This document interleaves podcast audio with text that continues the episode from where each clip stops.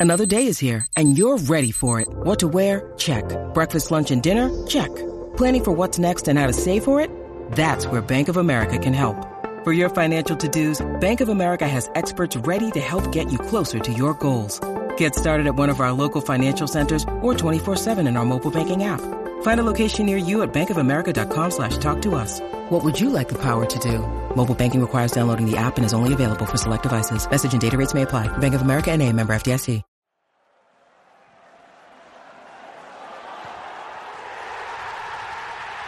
Podcast is a proud member of the Fan Hub 100. Football without fans is nothing, so we've partnered with Fan Hub to put fans first. Search Fan Hub app to play your part in the journey. You're listening to the Voices of the Vic podcast with Ben Aiton and Mike Duffy. This episode contains some strong language.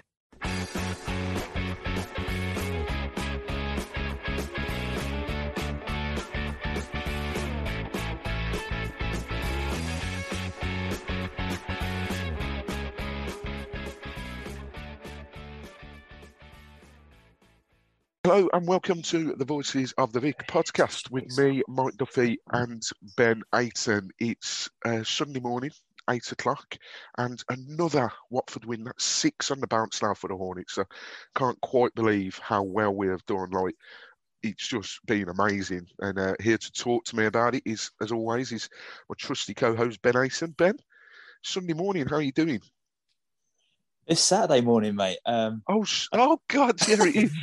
I was going to say I, am a bit, I'm a bit muddled up at the moment yeah. because we played yesterday, oh, Good God. Friday, but it felt like a Saturday. Yeah, I, I, don't know about you, but I was sitting down, settling down. I was fully expecting to watch Saturday night takeaway of Ant and Dec, and then there was nothing on TV. I was like, "What day is this? What's going oh, on?" God. Um, so yeah, it's actually Saturday. So thanks for that. Mate. This weekend's going to be a bit confusing, isn't it? But yeah, yeah. I'm, I'm doing all right, mate. I'm, I'm glad that um, some restrictions have eased during the week, which have allowed us to meet up with more people during the week, and it's actually allowed us to start playing football again. Like you know, yeah. I play six-a-side football quite a lot in Berkhamsted, and um, that league started up again on Monday nights. So absolutely buzzing to be back with the boys and playing football again. So yeah. apart from that, it's been a really good week actually. Um, good then stuff. yesterday's results, and then other results going our way. Yeah. yeah.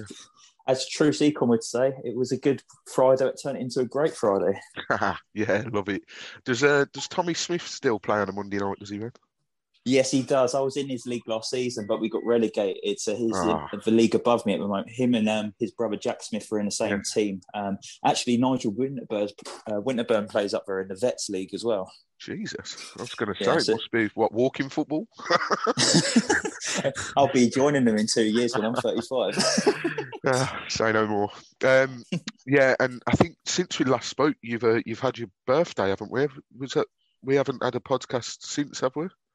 Yeah, I turned 33 um, the other week. Um, nothing to shout home about. Um, I, I, didn't really do much. It was it fell on the Sunday, so I actually lost an hour that day, and oh. that was my second lockdown birthday in a row. So I don't know what I've done to upset the gods, but yeah, yeah, yeah they've, they've hit you with a double whammy there. We'll we'll change the clock to make the day shorter, and uh, you, you are in lockdown as well. But no, that's uh, that's that's great to hear. I mean, from myself, I, I I've taken advantage of the new rules. Obviously, I was round uh, a friend of mine yesterday. So it's another one of these Voices of the Vic episodes where I didn't watch the game personally. I was keeping tabs on Soccer Saturday. Very nerve wracking um, Soccer Saturday watching that was, and um, and yeah, and then just with my fitness update, I've lost another two pounds, so I'm down to twelve pounds now. So two more, and it's a stone that I've lost. So well done, that's, uh, that's all been going. Thank you very well much. Um, me and Ben aren't alone, as you would have seen yesterday. We are joined by Sam Ucko from the WD18 Fans uh, channel. Sam, thank you very much for joining us. How how are you this morning on on Saturday morning, uh, and how's your week been? Yeah, no, it, has been really good. Um, completely understand what Ben was saying. How it really did feel like a Saturday yesterday, just with, yeah. with all the championship games at three o'clock, and then you know a later kick off as well. So yeah, it, it, weird day yesterday, but I'm buzzing with the three points. Uh, the, the fact it's in Watford's Watford's hands now as well, yeah. and the fact that results are kind of going our way for once uh, is, is, is a really good thing. So yeah, I'm buzzing. Um, my week it was it, it was all right. Been on holiday at the moment. Um, because I'm in year 13. Obviously, we got kind of the last stretch of school uh, yeah. before I kind of finished school completely. So, yeah, just been preparing for that really. Well, like you said, it's it's good that you know Watford have been uh, been playing well and making our weeks ultimately better because it's yeah, exactly. Uh, exactly. it's very very good at the moment. Right, as always, we will start with the team news now.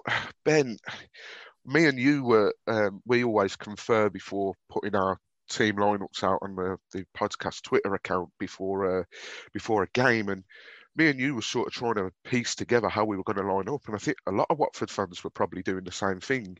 So for those that don't know, obviously with the international break, I think we had 11 called up in the end. Uh, off the top of my head, Ken Sema played a full 90 minutes just 48 hours before.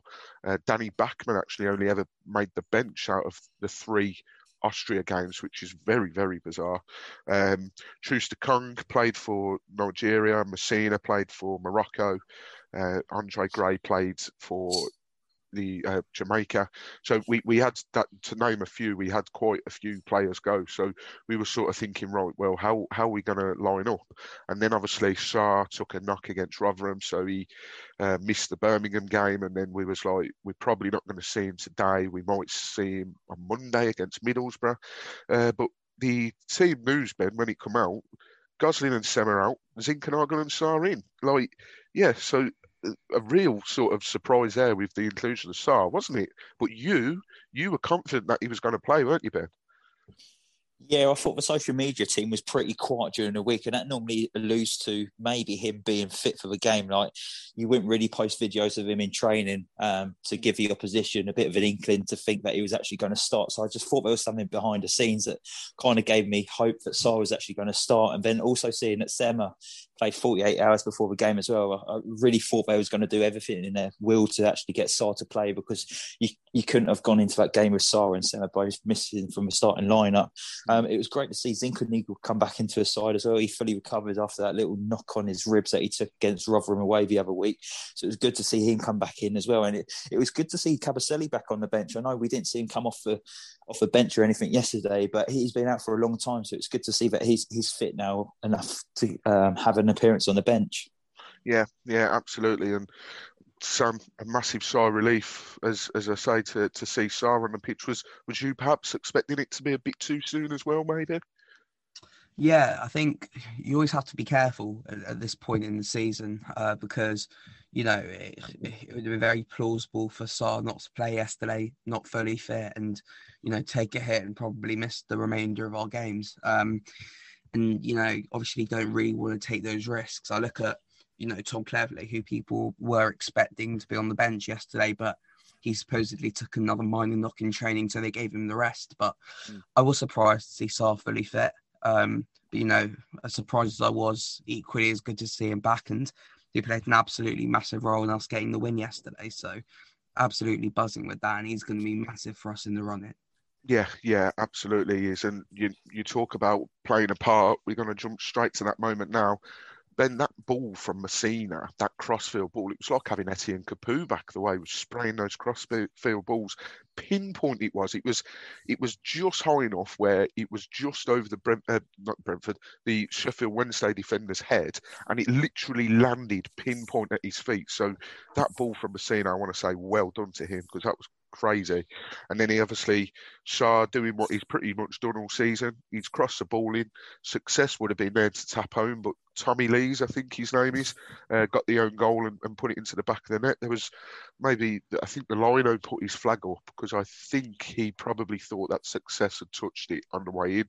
But uh, Chris Kavanagh, who um, is usually a Premier League official, went over, had a chat with him, and then decided, no, it's a goal for Watford. But Ben, we, we keep we, we start these podcasts. It seems to say it's it, you know it seems like we start these podcasts the the same sort of every week in the sense of we're always getting that first goal at the Vic and we're always getting that early goal.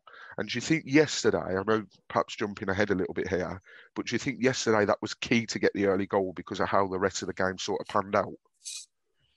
Um, I think so, yeah, but I think it was the same as the Birmingham game as well. It was vital to get that early goal because Birmingham looked a threat. Um, in the first half as well. And if they took their chances, it would have been a completely different game in that first half. So yeah, it's a story of Watford season at the moment. We're starting the games really fast at the moment, and it's settling nerves. When we get that early goal, I think it dents the confidence in the opposition, and they think, oh, we're not going to come back from here. Especially with Sheffield Wednesday, they they have a stat where every time they concede a season first, they lose every single game. So that will be playing into the back of their heads as well. Um, so yeah, yeah, fantastic start from Watford yesterday. Like you say, that ball from Masina was pinpoint accuracy, and it's something that Capoue's probably took him on the train and going numerous of times back at London Colney. Yeah, yeah, it was uh, it was great to uh, to see that finally. You, you, know, we we missed those since Capoue's left, and I used to love watching him spray that uh, you know across the field, and uh, it really really was good.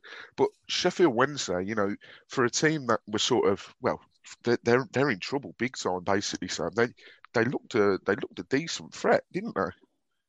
Yeah, they did. Um, I'd say that's that's probably more down to the fact that our team we looked a little bit. I wouldn't say fatigued, but kind of not continuing the momentum that we had before the international break.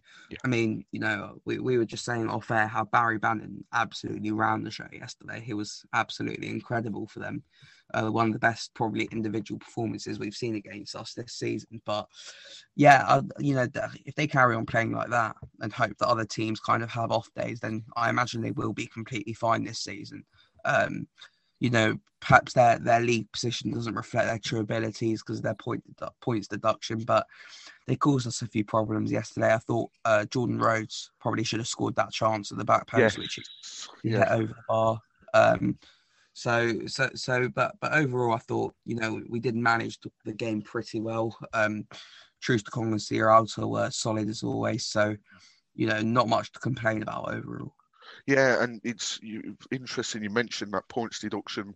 It was nine to start with, then it got reduced to six. If that points deduction didn't take place, they would actually be sitting um, where Birmingham City are sitting um, on goal difference, they'd be above them, I think. Although last night, I'm just thinking now, last night with the win for Birmingham City, um, I think they'd be just outside the relegation zone if it wasn't for that points deduction. So, um, yeah, they, you know, they're, they're no mugs basically for a team that are right down there.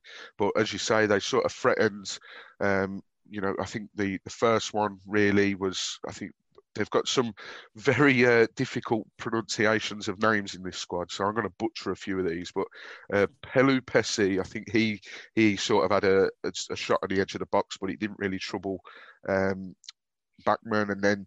Urhoghide also um, he headed from a, a, a, near post corner, but he, he nodded wide. And then obviously, as as Sam mentioned, Jordan Rhodes probably should have uh, done a little bit better from that one. But I think that that was in the uh, the second half, I believe. But um, it was it's it's just at the moment about getting that first goal and we seem to be doing that. I think there's a stat out there. I can't think how many games we've played at home this season, but I think there's only one game at home this season where we haven't scored the first goal and I think that was the Cardiff game which we lost. So it really, really is vital.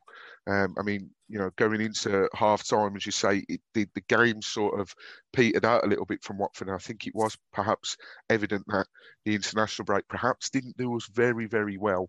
Uh, you know, I, I, was always a bit worried. Um, in fact, Ben, I'd like to get your thoughts on this. Going into the game, was you perhaps worried that the international break would come at the wrong time for Watford and would disrupt the flow? Or was you thinking, well, it'll actually give us maybe a little bit of a breather and then we can go again? Because a few players were looking a bit tired. Uh, and I know, you know, we had, there was that game where we didn't have a midweek game and it was a week till the next one. I think it was a from Forest to Cardiff. And obviously people were saying Sema needs a rest and everything else. So what, what were your thoughts on the international break coming at, at the time it did? Uh, well, I don't like the international breaks at all. I completely hate it. I think it yeah. disrupts everything, especially when you're in a title run like this. Um, yeah, I said it a title run, and not just a promotion run. This is a title run now.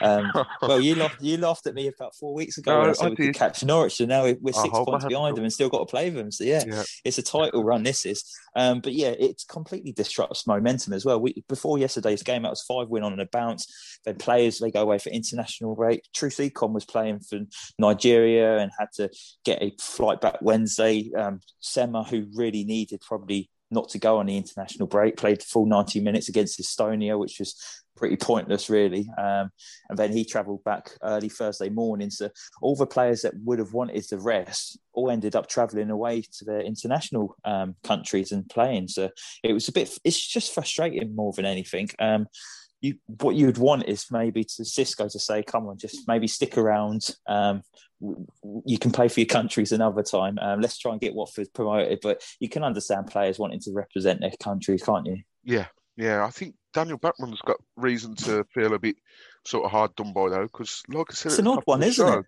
Like they played three games, I think, and he was only on the bench for one of them. Uh, and now I don't know who their normal goalkeeper is, but it is very hard. So I would have expected him to at least play one of them. So uh, he perhaps feels a little hard done by, to be honest. But yeah, he's very, very hard. Uh, but as you say, you know, luckily we uh, we managed to to sort of scrape a one 0 really. But going into half time, the possession stats for Watford were fifty one percent with forty eight percent possession for Sheffield Wednesday. Five shots in total for Watford, two on target, four for Wednesday, one on target, three corners each, and we uh, we just outdid them on passes with 206 to 190. Now, Sam, going into the second half, it was that second goal that we really, really needed, wasn't it? Because if we were going to put this game well and truly to bed, we uh, you perhaps a little bit worried that we we were chasing another goal against a team like Sheffield Wednesday, or was you confident going into the second half that we'd have enough? Yeah, I think when when you know as a Watford fan, when it's all one goal, I think you've always got in the back of your mind. You know, I think back to the Cardiff game uh, a couple of weeks ago when we went two one up with what thirty seconds to go or something, and I was still thinking, oh God, we're gonna we're gonna bottle this or something. yep. um, but um, yeah, I, I really I, I, did feel like we needed that second goal to kill the game off um, because particularly in that first half, I didn't really think that you know we spoke about the threats that Sheffield Wednesday did give us in the first half, I did. I don't think they really did kind of step it up. Um, you know, they did in the second half, but I, I, I just felt like I just felt that we needed that second goal to really put the game out of reach for them. And unfortunately, we didn't get that, and we did very nearly, you know, pay the price for that. And yeah. that's probably something that needs to be addressed in the next week or so. Yeah, Ben, was you a little bit worried about that? Because Sam's absolutely spot on. You know, we we sort of created chances, but yesterday we weren't clinical enough, you know, uh, and luckily we and this is no disrespect to Sheffield Wednesday, but luckily we were playing a side that were down there. Perhaps morale is low and they, you know, can't seem to score at the moment other than winning against uh, Barnsley the other week. But do you think that we need to be more clinical in games like this, and you need to be putting three, four past teams like this because at the end of the day, I mean, our goal difference compared to Swansea's, wow. I think it's like our goal difference is better by 14 or something. But um, it's it's all about building a goal difference from here, isn't it, Ben? Especially in games like this, I mean. Yeah, no, definitely. You've got to try and build the goal difference. I think we've actually got a better goal difference than Norwich now at the moment as well. Oh, wow. um, so yeah, you've you've it's better by one at the moment, and then obviously when you play them, it could either go either way. But yeah, you've really got to look at the goal difference and try and improve that. But it, ideally, you'd, it's easy to say you'd want to put three or four against Sheffield Wednesday because of their league position. But you've got to think they're fighting for their lives down there. These games aren't that easy. They're going to be fighting for their lives. And realistically, it's only going to be like a one, maybe two nil victory because they're so reliant on tr- trying to get that point that might keep them up at the end of the season. I just felt like it was just the momentum, wasn't it? The momentum kind of it carried on yesterday, but performance wise, it was a bit um, lacklustered. Um, yeah. We didn't really get out of second gear, I'd say, yesterday. I thought the tempo was really slow yesterday, and that's what we've relied on massively over the last few weeks. We set the tempo of the game, we set the high press, and I just felt it it lacked a little bit yesterday. I think at, at times we had a really good high press and was forcing them into trouble. Like their goalkeeper, he, he gave us possession so many times when we did uh, get the possession right at times yesterday, but I just felt having all these players away on international break, it did disrupt um, the training probably during the week because you can't really work on the shape that well during the week either. Exactly. Um, but, but and now we've got a quick turnaround till uh, Monday when we play Middlesbrough as well. So the players are probably going to go in today and just work on recovery. I mean, they'll probably work on a bit of shape Sunday morning before they get the flight up to Middlesbrough. So again, it's they're not going to do much work on a training ground, and it's just game after game at the moment now, isn't it? It is, yeah, and that, that game on Monday we'll touch about we'll touch on that in a little bit, but it, it's this sort of period where you sort of like this is it, like you need to start. You know, if you can pick up a few more wins, and I'll get both of your thoughts in a minute on how many more wins you th- you both think we, we need. But it's um, it really is that time of the season. You know, you cast your mind back to 14, 15 season, and I think the Good Friday game was Derby, and then was the Easter Monday game Middlesbrough at home, was it? I think. Yeah. Uh, so yeah, you know, and look how pivotal those games were for us, and you know, people really started to believe. I think from the Rookery End did a, a great sort of segment on it the uh, the other day for their podcast. I think John asked um, Mike and Jason at what stage in that 14 15 season they started to believe we were going up. And I think Mike said it was that Middlesbrough game from memory. Um, and then I think Jason said one of the games closer to uh, to actually going up. But yeah, it's uh, it is crunch time at the moment. And I'm just glad that we uh, managed to hang on. But I just want to touch on the, the substitutions yesterday. Uh, the first change coming, he, he made a change again at 60 minutes. So he's uh, he's back to his old ways. Uh, Andre Gray coming on for success, and Dan Gosling coming on for Zinkernagel. Now, Sam, I just want to touch on a. Probably should have asked this right at the start, but success starting again. What what are your thoughts on success getting a start? Because me and Ben spoke about it for the Birmingham game, and um, we didn't really see it coming because obviously he's only just come back from injury. I think he'd played a handful of minutes the games before, and then to be sort of thrown in the deep end. What I want to get your thoughts on, on success starting games. It, it's a really difficult one because obviously we hadn't really seen Isaac Success, you know, in the last eighteen months or so. So mm. we kind of didn't really know what to expect from him, whether it would be kind of a completely new player or whether it would kind of be similar Isaac Success. And in all fairness, it felt like a new signing in a way. Him him starting for us against Birmingham before the international break, but I was I don't think he was probably the you know the the, the first choice to start yesterday. I think he would have probably rather have gone with Andre Gray. Um, obviously, João Pedro down the middle with Ken Sema out wide.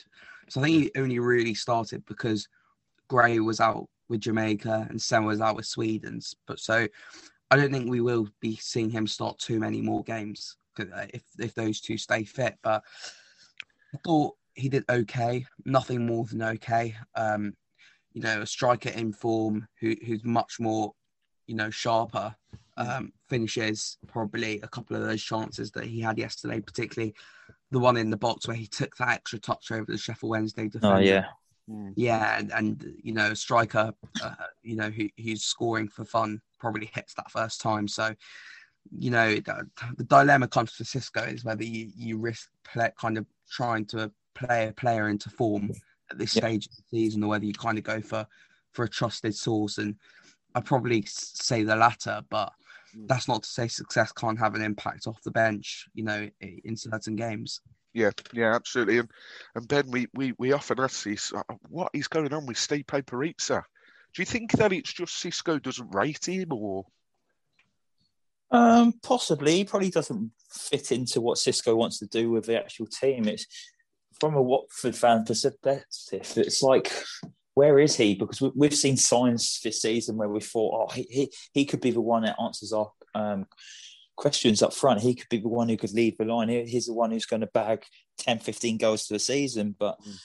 he, he's not really been given the opportunity. Is that because when he's during the week during training, he's not impressing Xisco? Is he is he not um, doing enough to try and warrant a start or even a bench place? That's the thing. He's not even featuring on the bench lately. Um, is this because we've got a really good, strong squad as well? So it's difficult for him to even fit in. But yeah, it's an odd one. Um, yeah. I, I, don't know what to make of it really. Mm, yeah, well, you know, like you says, it, you don't really want to disrupt the, the, the flow of the squad, especially with us doing well. So maybe it's just that the, the rest of the squad are doing that well. He might not be able to get, get a look in, but it is an odd one because I'm sure like myself and many other Watford fans were sort of excited to see what he could bring. And um, I don't know why, but he gave me Alexander Hayhoe vibes um, which which was uh, which is. But uh, he, I, I, did like Cahill. I thought he was one of the best players on the uh, pitch against Crystal Palace in that playoff final years ago. Final, yeah, yeah, yeah. We won't talk about that too much. Um, but obviously those substitutions happened, and then there was a big let off, wasn't there? Uh, Sam alluded to earlier in the podcast that ball over the defence and Jordan Rhodes. Usually, you'd put you'd put your house on him to score from there, wouldn't you, Sam? And that was a big let off, wasn't it?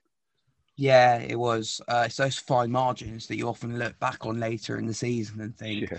you know, that you know, I, I, don't. Obviously, you get promoted by by yourself, but you also have to look back at those moments of luck, and that's probably one that we will be looking back on later in the season. Um, yeah, I, I, I, was just waiting for the ball to hit the back of the net, to be honest with you, and I was surprised to see him hit it over from from that distance. But yeah, you know, that, that's the problem of us not getting that second goal as well because you know you asked me earlier, but we really could have killed the game off if mm. if we did perhaps you know step up the tempo and go for that second goal, and you know could have ultimately come back to cost us, which you know luckily it didn't, and uh, you know we're still alive in second place. Absolutely. Uh, the only thing I can think is because he is that clinical, uh, Jordan Rhodes, and I know Sheff Wed aren't doing very well, but Jordan Rhodes is generally, you know, speaking, he, he he knows where the back of the net is. But the only thing is, he probably wasn't expecting it because I think Sierralta maybe got ahead on it. It's yeah, he got the flick on, didn't he? Yeah, he got the wanted the assist. Yeah, yeah, it would have been a great assist.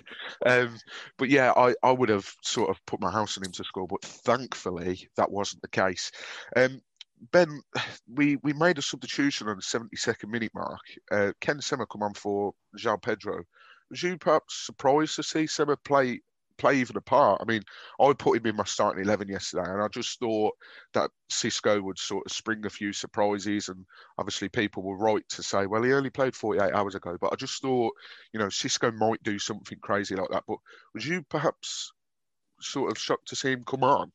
Because, you know, he's he's been a player that we've talked about in this season so far about maybe looking fatigued, needing a rest, and all this, and then he's played 48 hours ago, and then he's he's coming on to to play the best part of 20 minutes. Yeah, considering he, he didn't get back to England until was it was it Friday? He, he managed to get back to England after playing for Sweden. So, so on he, day then. Yeah, so Oh, Thursday, I mean. So yeah. they played Wednesday night, travelled back Thursday. So he only had 24 hours really back in the country, and then he was asked to play 20 minutes off the bench.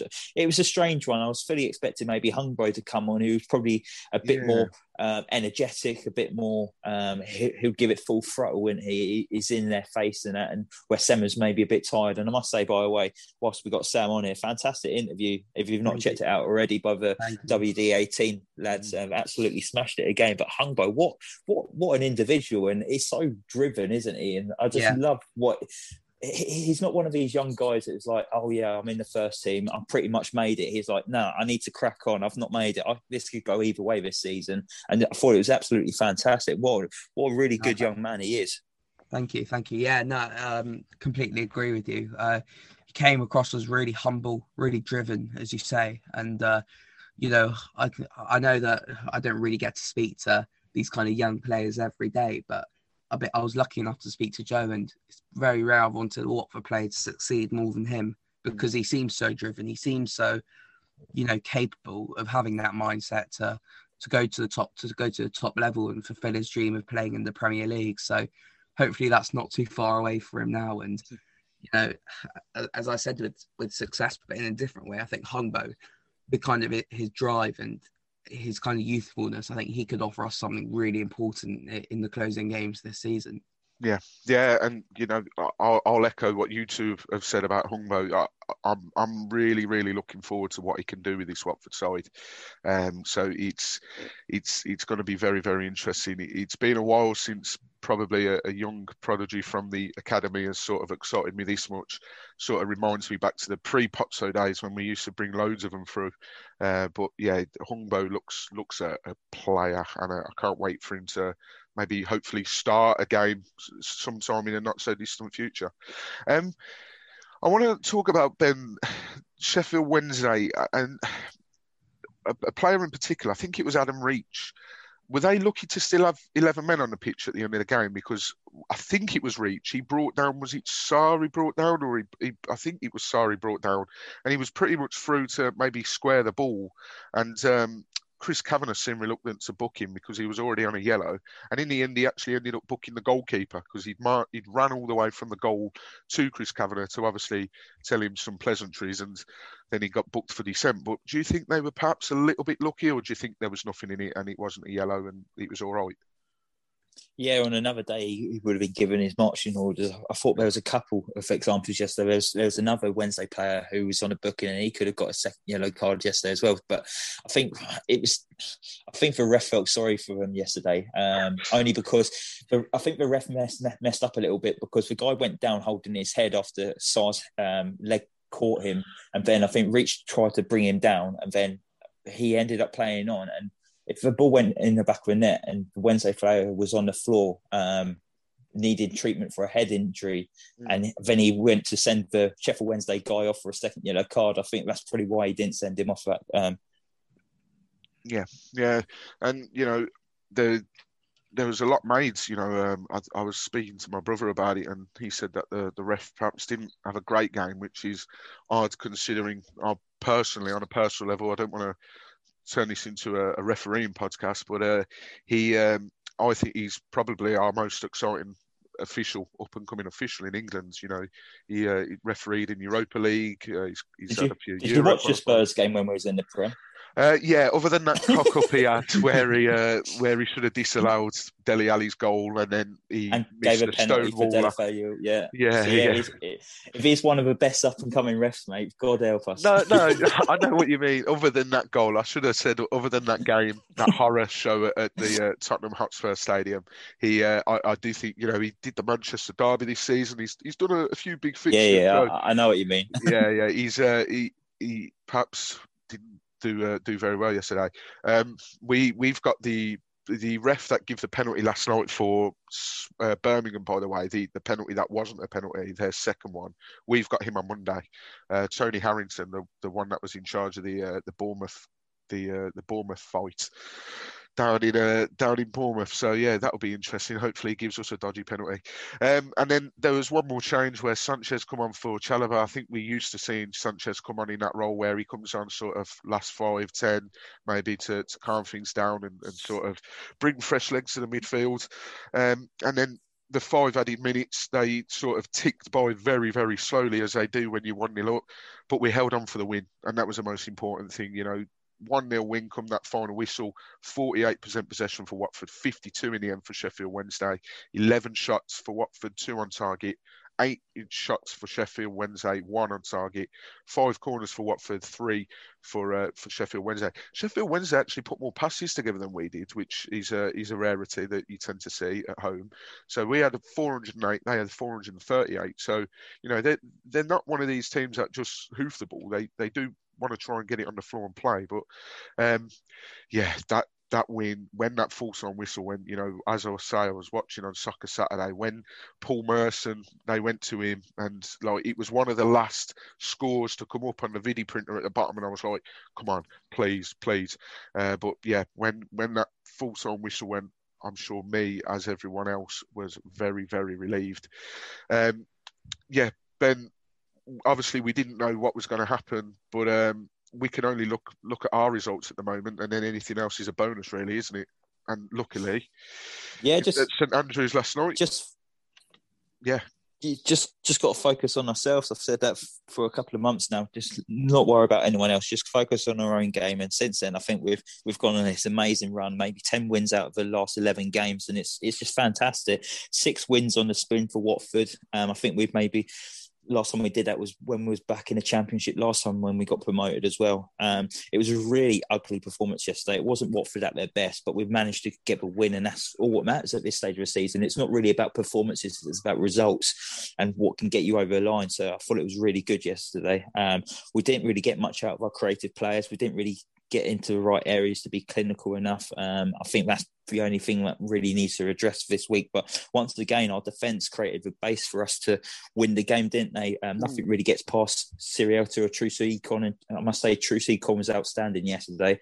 Um, we had a few questions um, when we asked people for questions a few weeks ago. Lots of people were saying Troost-Ekong needs to come out the side, and I, I said that Troost-Ekong probably needs a bit of pressure from people coming back into the side. And I think since Kabasele's been getting fitter and fitter, I think Troost-Ekong's uh, performances on the pitch has got better and better. And for him to be on the bench yesterday probably pushed Troost-Ekong even more. And yeah. especially him coming back from the Nigeria game as well, thinking, oh, is, is the gaffer going to play me or not? But uh, Xisco gave him the the confidence to go out there and play. And he put in really good performances. And I thought that's probably one of his better performances this season. And it, I must say, his passing's got so much better over the last six weeks as well. I think with a lot of Watford fans being critical over Troost-Ekong's um, passing. I think he reminds me of uh, Miguel Britos sometimes, who is a fantastic defender but couldn't pass the ball. Yeah. Um, but it's similar to Troost-Ekong, but I feel like he's really worked on his passing lately. And yeah. he did an interview a few weeks back as well, and I think he even alluded to saying that he, he knows his passing hasn't been great, but he's going to work on it. And he looks at stats after games and that, and, he, and he's really done that. And really, really impressed with Troost-Ekong. Yeah, yeah, I think a lot of people agree uh, on, on what you've said there. And I think just before we go to an ad break, I think we've we've had a few games this season where we've won scrappily and said, "Oh, those are the games that you have to win scrappily." You know, it will cost, it will mean goods towards the end of the season. I think yesterday was a true example of that. So yeah, a one 0 win for the Horns. We're going to go to an ad break, and then after the ad break, it will be part two of the podcast. Just a few bits of a uh, few stats which Ben's managed to get together, and then look ahead to Monday's game.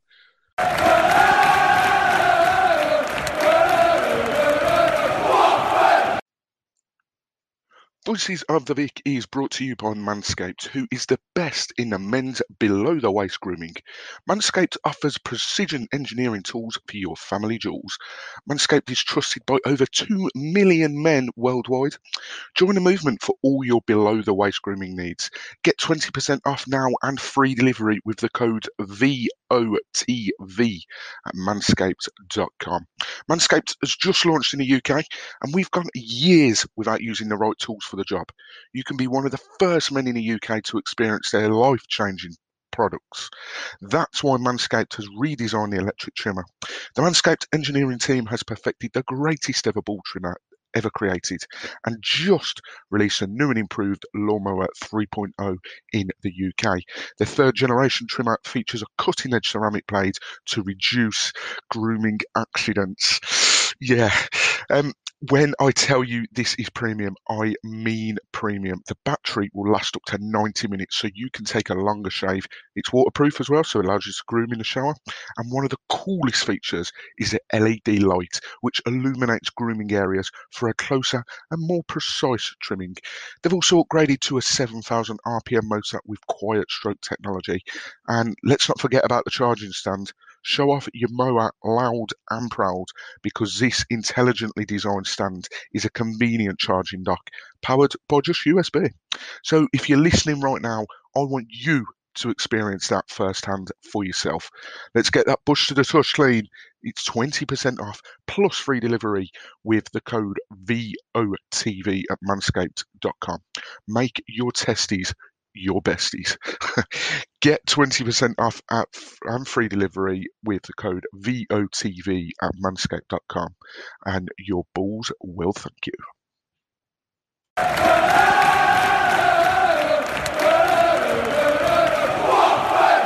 Yes, thanks for uh, thanks for staying with us for part two of the podcast. Uh, still very new to us having to slot an advert break in there, but uh, nonetheless, it's uh, it's good that you stayed with us. Just uh, a few topics and uh, injury news, and then we'll we'll go on to your questions. The um, Ben has been hard at work, obviously getting the, the statistics for us. Yesterday, that's 50 points that Watford have gained at Vicarage Road this season 55 0. Um, and then in terms of the points we've achieved so far, 78 points is the most Watford have achieved after 39 games of a league season since three points were actually introduced for a win back in 81 82. Uh, and then for those that are interested as well, the comparison to the 2014-15 side, they had 72 points at the same stage, so we're six points better off. So hopefully it ends in the same result. Uh, although Ben, you you seems pretty confident of maybe even better in that and going on and winning the league. Do you do you, do you actually think that Norwich will slip up even more and that will allow us to obviously, like you've mentioned, we've still got to play them. But do you think that they've got a few more slip ups in them, or? Obviously, I, I, know it's a tough um, one to actually catch Norwich. I know there's six points in front of us and that, and I, would love us to do it. I, I, think I just want a trophy in the cabinet at the end of the season because yeah. us being pipped to the title by Bournemouth on the last day when Sheffield Wednesday got that late equaliser, so that still hurts. So I just want a trophy in the cabinet. It, it, would be difficult, but look, they're, they're, they're slowly slipping up. Look, four or five weeks ago, it was nine points behind a Brentford. We're ten points clear of them now. Anything can happen. We can catch Mad, other teams up. It's it's mental. Yeah, yeah. When you've when you've just said that now, nine points beyond Brentford, and now it's ten ahead of them. Like that just puts things into perspective.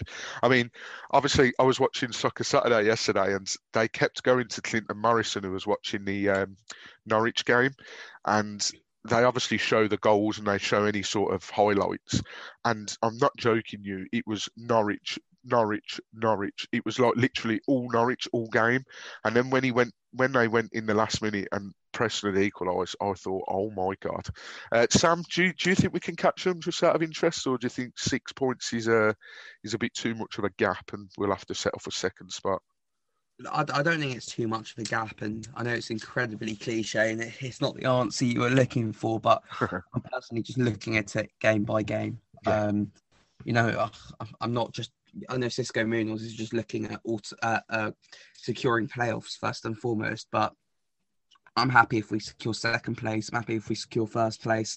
Um, as long as we go up, I don't really mind how we do it, as long as it's automatically and not through the stress of the playoffs. But it certainly is plausible to catch up with Norwich. I don't think we will personally. Um, perhaps if we kind of maintain that six point gap and we beat them at their place, then it will make for a really interesting last few weeks of the season in the title race. So, yeah, uh, you can't write anything off in the championship, but I suppose I'll, I'll be happy regardless, finishing mm. second place.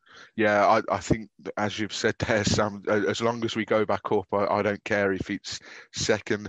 I don't care if we blow this points lead and scrape it on goal difference. I, I just want to go up. Like it's, it's got to that. I was I was talking to you Ben in a week, and I um I, in the week, uh, this will probably highlight how interesting my life is. But in the week, I went on a website where you can put in the scores, like your predictions of the scores for the rest of the season, and I did it based on what I thought, like in terms of form and the teams around us and that. And I had it going down to the final day. I think I had Norwich um, winning the title with over 100 points, but I had it going down to the final day and us drawing with Swansea on the last day 2 2, and we went up on goal difference. So, I mean, even if that happens, it will be stressful as hell that last game. But as long as we go up, like Sam said, I, I don't really care how we do it. But if we can, if we can catch Norwich, then I'm, I'm all for it. And like like you've both said, it, if we can keep that six point gap to when we play them, then uh, you just never, never know. Um, the Watford have won more home games, home league games than any other team in the top four divisions.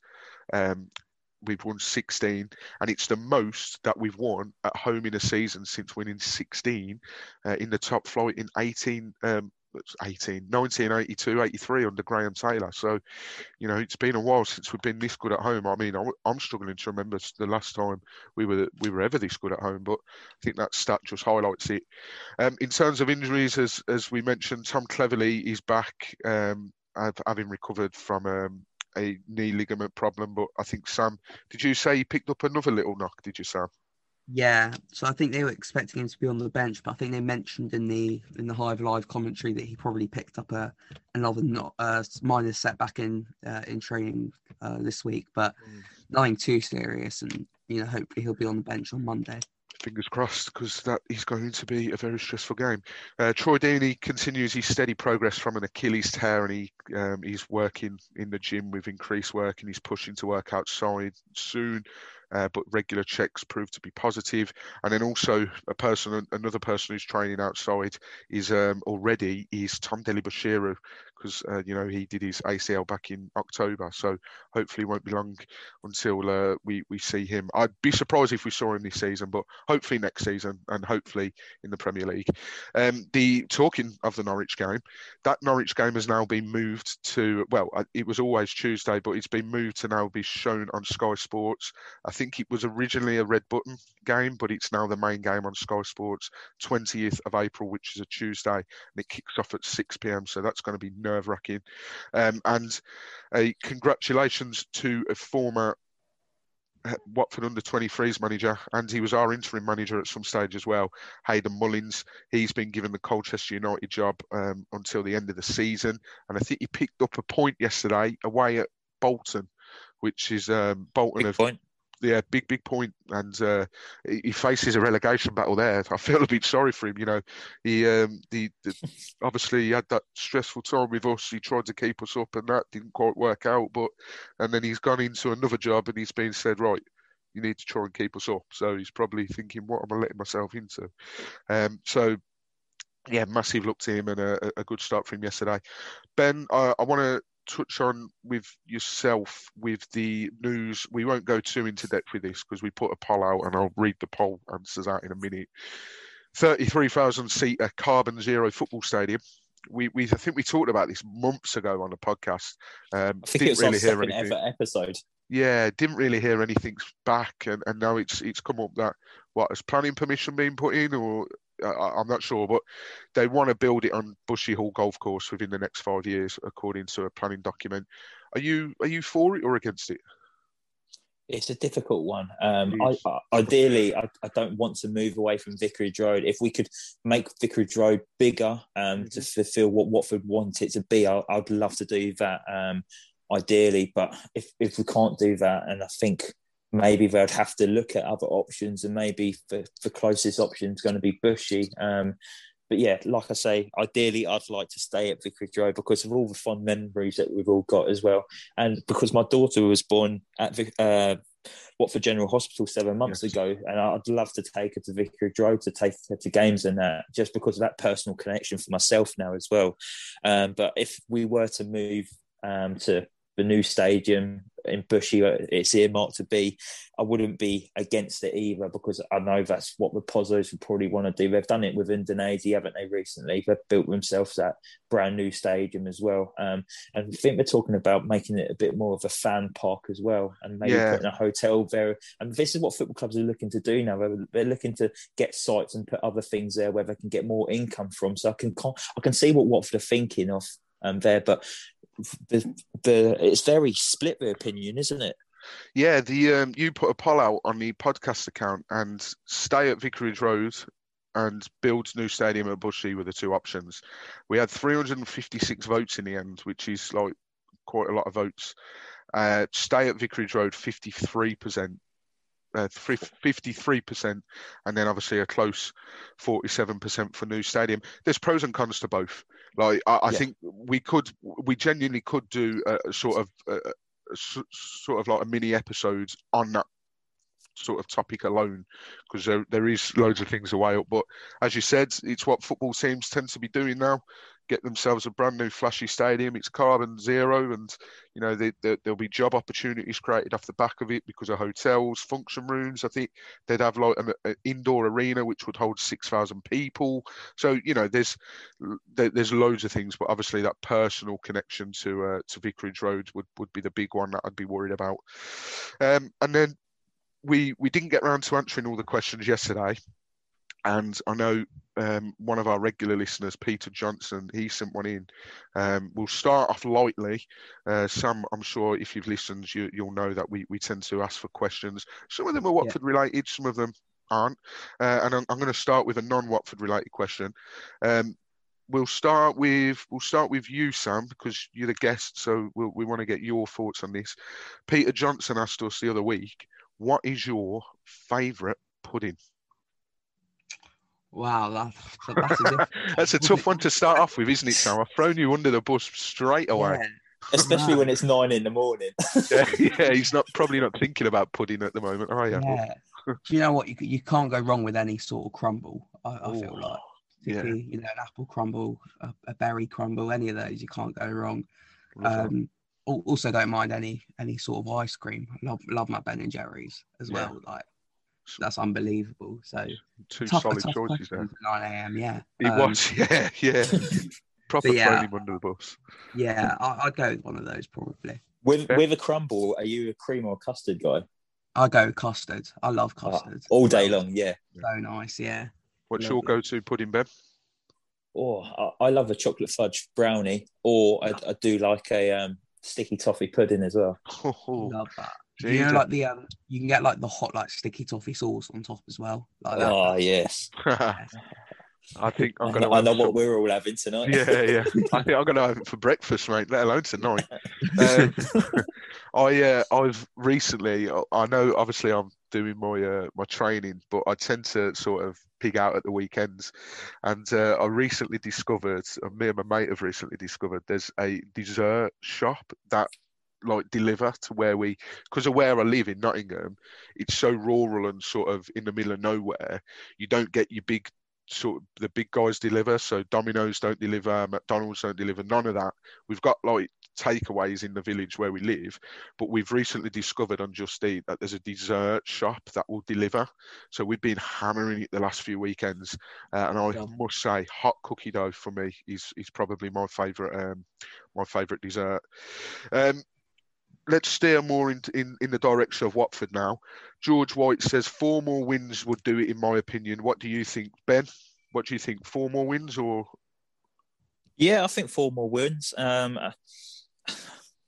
yeah, I'll go four more wins. I think 12 points is enough because I don't see Brentford or Swansea getting six or seven wins to get promotion. Okay. Um, so I think I think four wins is enough for us.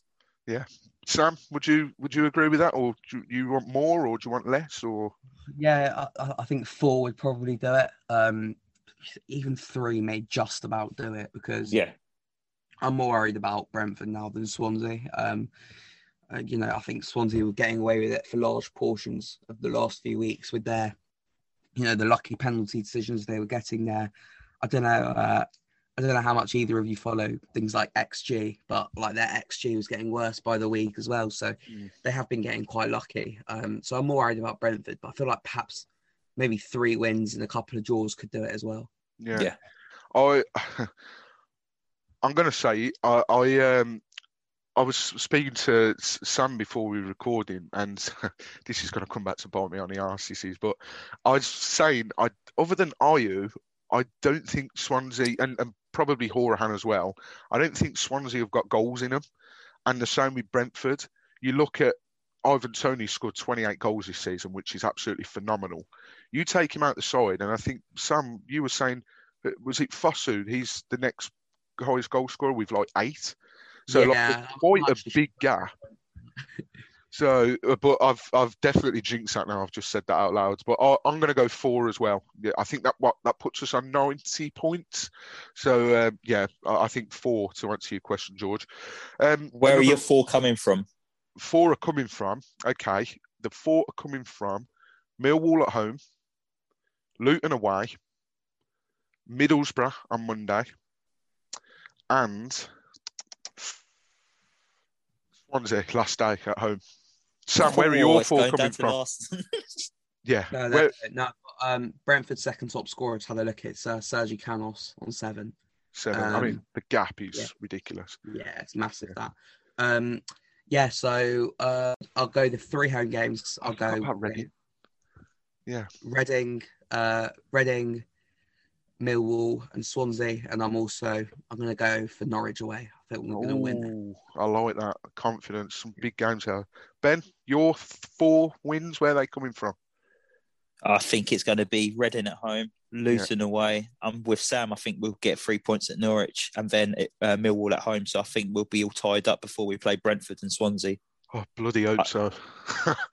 that'll, be, that'll, be, that'll be really good though because we can know, enjoy for the last couple of weeks. exactly, yeah. But unless we're going for the title, which I feel like will be, you know, much less stressful than hanging on to our automatic promotion spot, mm. I hope that we can give the likes of Joseph Hungbo probably a couple more minutes. Yeah, um, yeah, yeah.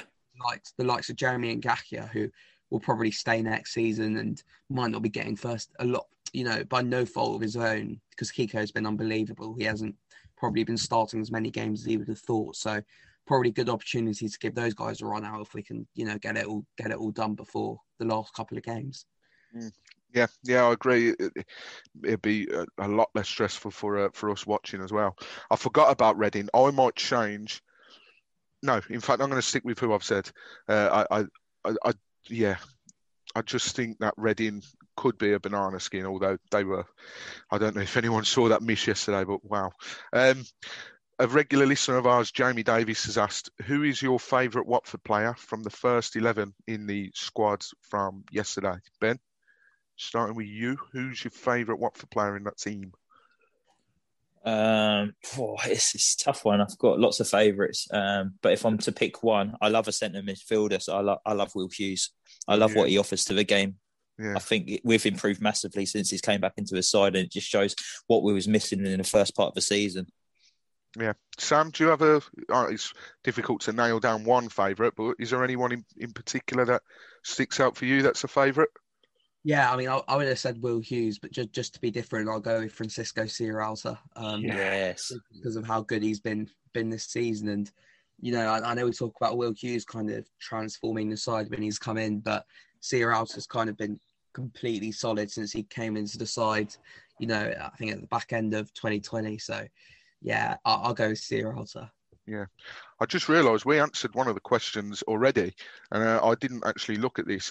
Uh, Mr. Snowdes asked us what's up with Perica, but I think we've answered that earlier in the uh, episode. So, yeah. Um, James Hurst has asked. Firstly, he's asked what's better, Coke or Pepsi? It's Coke all day.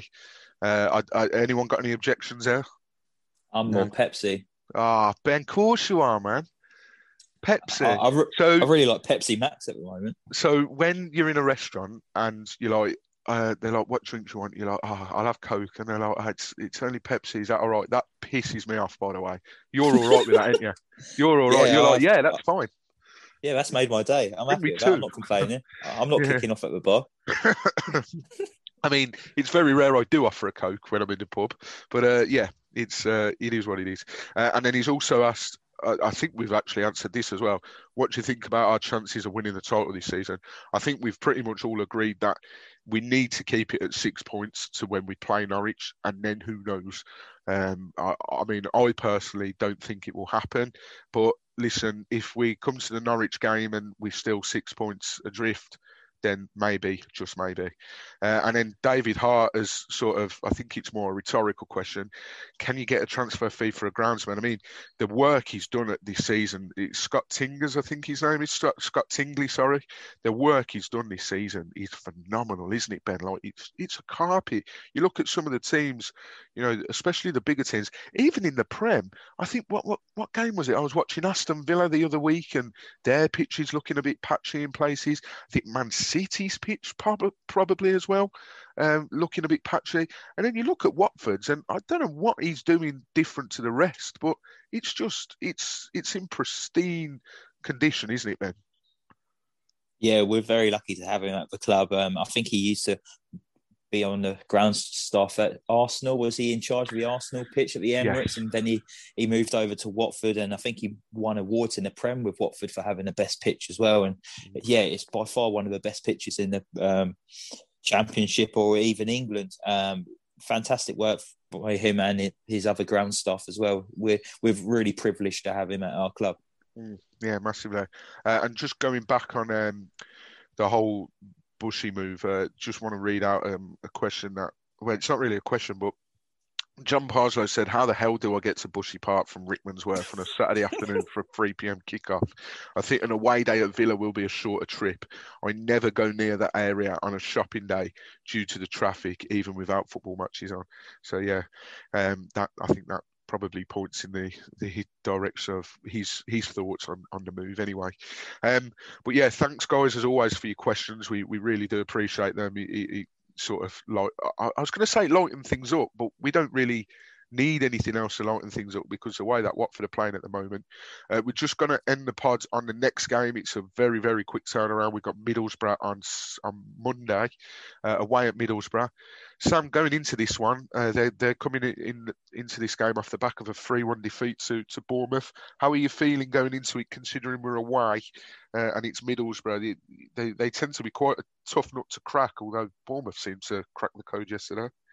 Yeah, going away to a Neil Warnock side is is never easy in the Championship. I mean, we've made light work of it in the past when we went to Leeds and won six one, but yeah, yeah, but it, it, it's going to be a really difficult game. Um, I actually think it's going to be our most difficult in the running. Um, that's kind of my unpopular opinion, but I, I, just feel like that's got the real potential to kind of a place where we could slip up at the Riverside. Uh, at the same time, it, it, I feel I feel like if we if we win that game because it's our most difficult game, I think that that could all but seal it. Um, mm you know, hoping that, that one of the other two slip up as well. So, yeah, I, I, you can't not be confident with the form that we're in, but also have to be cautious that it's got the potential to be a really difficult game.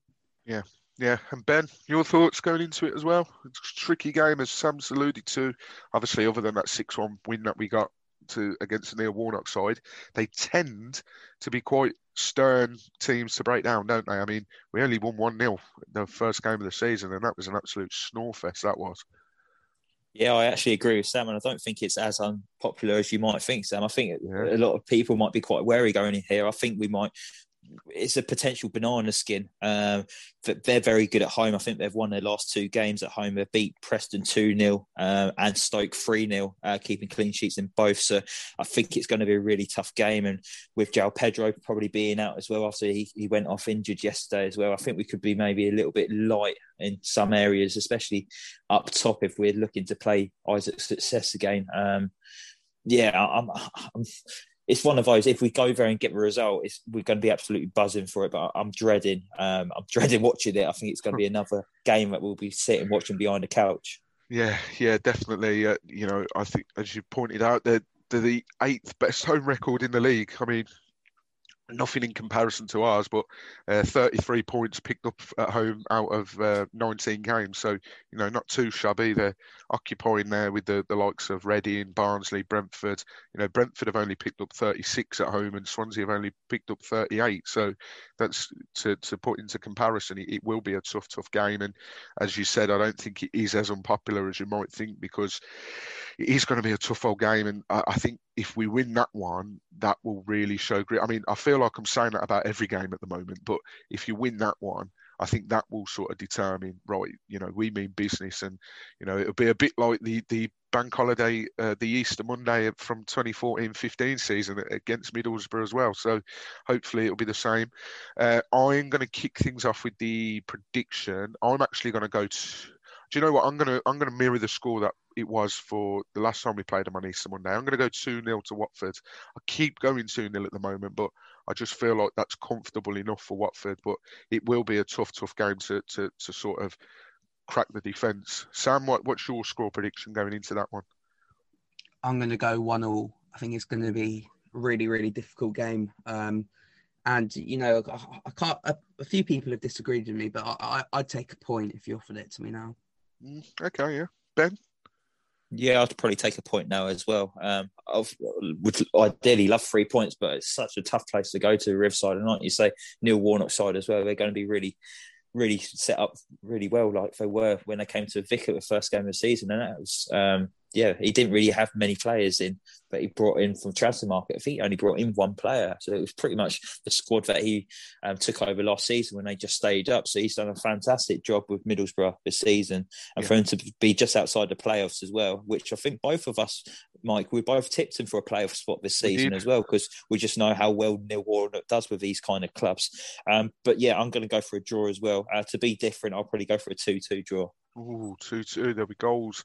Um, yeah, we. Um, we, we're hoping that Preston can do us another favour after pegging Norwich to a, a, one one all draw yesterday. They've got Swansea at the Liberty Stadium on Monday, and then on Tuesday Brentford are playing Birmingham City um, at home, so hopefully Birmingham can do us a favour as well. And then Norwich are also playing on Tuesday at home to Huddersfield. So, yeah, it's going to be uh, if we are going to draw, hopefully the others drop points in those games as well. But yeah, uh, it's been an absolute pleasure as always to uh, to to speak to you two. And uh, Sam, it's been a pleasure to have you on. Really do appreciate it. It's I, I jokingly said uh, when on Twitter I says when we had all the other WD18 guys, I'm pretty sure that it was all wins that we had them on for, and I was hoping that you'd be the clean sweep and and uh, the hundred percent record for WD18 on this podcast. And luckily, it turned out it probably wasn't the prettiest game, but it's a, a win is a win, and that's all that matters at this stage. And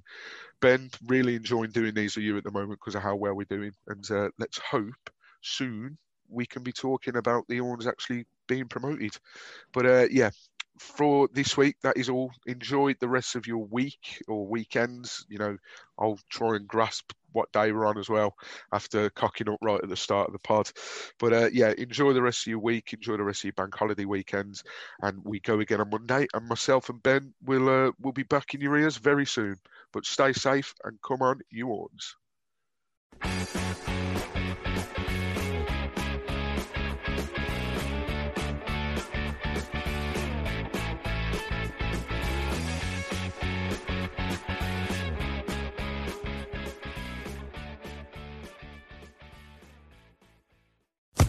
Orns. Social Podcast Network.